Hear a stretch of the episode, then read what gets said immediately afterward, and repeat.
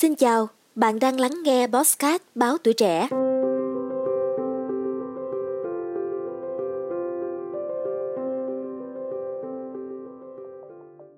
Theo một nghiên cứu công bố trên tạp chí Science Advances, ánh sáng xanh từ các nguồn nhân tạo đang gia tăng có thể gây ra những hậu quả tiêu cực cho sức khỏe con người cũng như ảnh hưởng xấu đến môi trường. Các nhà nghiên cứu của Đại học Exeter, Anh đã xác định được sự thay đổi trong loại vật liệu chiếu sáng mà các nước châu Âu đang sử dụng vào ban đêm để cung cấp ánh sáng cho đường xá và các tòa nhà. Từ hình ảnh mà trạm vũ trụ quốc tế ISS chụp được, các học giả nhận thấy khí thải màu cam từ các đèn natri cũ đang nhanh chóng bị thay thế bằng khí thải màu trắng do đèn LED tạo ra.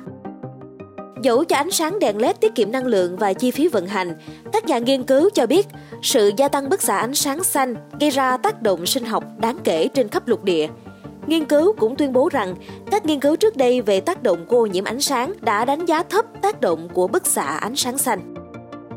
Đứng đầu trong số các hậu quả về sức khỏe của ánh sáng xanh là khả năng ngăn chặn việc sản xuất melatonin, hormone điều chỉnh mô hình giấc ngủ ở người và các sinh vật khác. Nhiều nghiên cứu khoa học đã cảnh báo là sự tăng cường tiếp xúc với ánh sáng xanh nhân tạo có thể ảnh hưởng xấu đến thói quen ngủ của mọi người, do đó có thể dẫn đến một loạt tình trạng sức khỏe mãn tính theo thời gian. Sự gia tăng bức xạ ánh sáng xanh ở châu Âu cũng làm giảm khả năng hiển thị của các ngôi sao trên bầu trời đêm, điều mà nghiên cứu cho rằng có thể tác động đến cảm giác tự nhiên của con người. Ánh sáng xanh cũng có thể làm thay đổi các kiểu hành vi của động vật, bao gồm dơi và bướm đêm, vì nó có thể thay đổi chuyển động dựa vào nguồn sáng của chúng. Vương quốc Anh nằm trong số các quốc gia được chọn ra trong nghiên cứu vì bị ảnh hưởng nhiều nhất bởi tác động của việc chuyển đổi sang chiếu sáng ban đêm bằng đèn LED, đặc biệt là nguy cơ ức chế melatonin. Năm 2019, 51% đèn đường ở Anh là đèn LED. Ý, Romania, Ireland và Tây Ban Nha cũng được xác định là các quốc gia dễ bị ảnh hưởng trước tác động của bức xạ ánh sáng xanh do gần đây họ đã chuyển đổi sang đèn ngủ LED.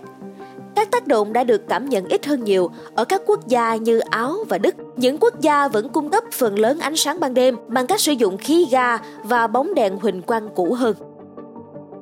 Ông Darren Evans, giáo sư sinh thái và bảo tồn tại Đại học Newcastle, Úc, nhận xét đây là một công trình khoa học phi thường và cho biết nó phù hợp với những phát hiện của riêng ông về cách ánh sáng đường phố địa phương đã làm giảm đáng kể sự phong phú của quần thể côn trùng ăn đêm.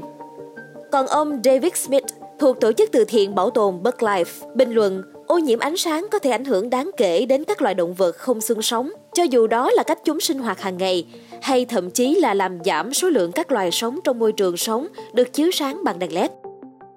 Do động vật không xương sống đang bị sụt giảm nghiêm trọng, nên điều tất yếu ở đây là chúng ta phải giải tỏa chúng khỏi mọi áp lực để mang lại cơ hội phục hồi tốt nhất.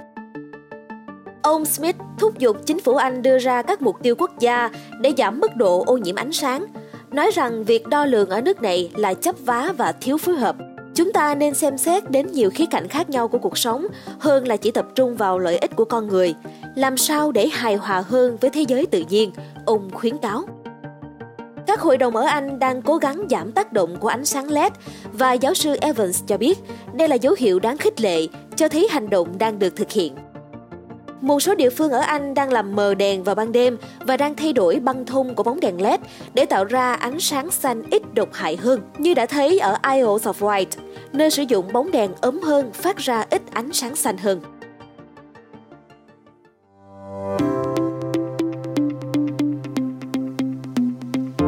Cảm ơn bạn đã lắng nghe số Bosscat này. Đừng quên theo dõi để tiếp tục đồng hành cùng Bosscat báo tuổi trẻ trong những tập phát sóng lần sau. Xin chào tạm biệt và hẹn gặp lại.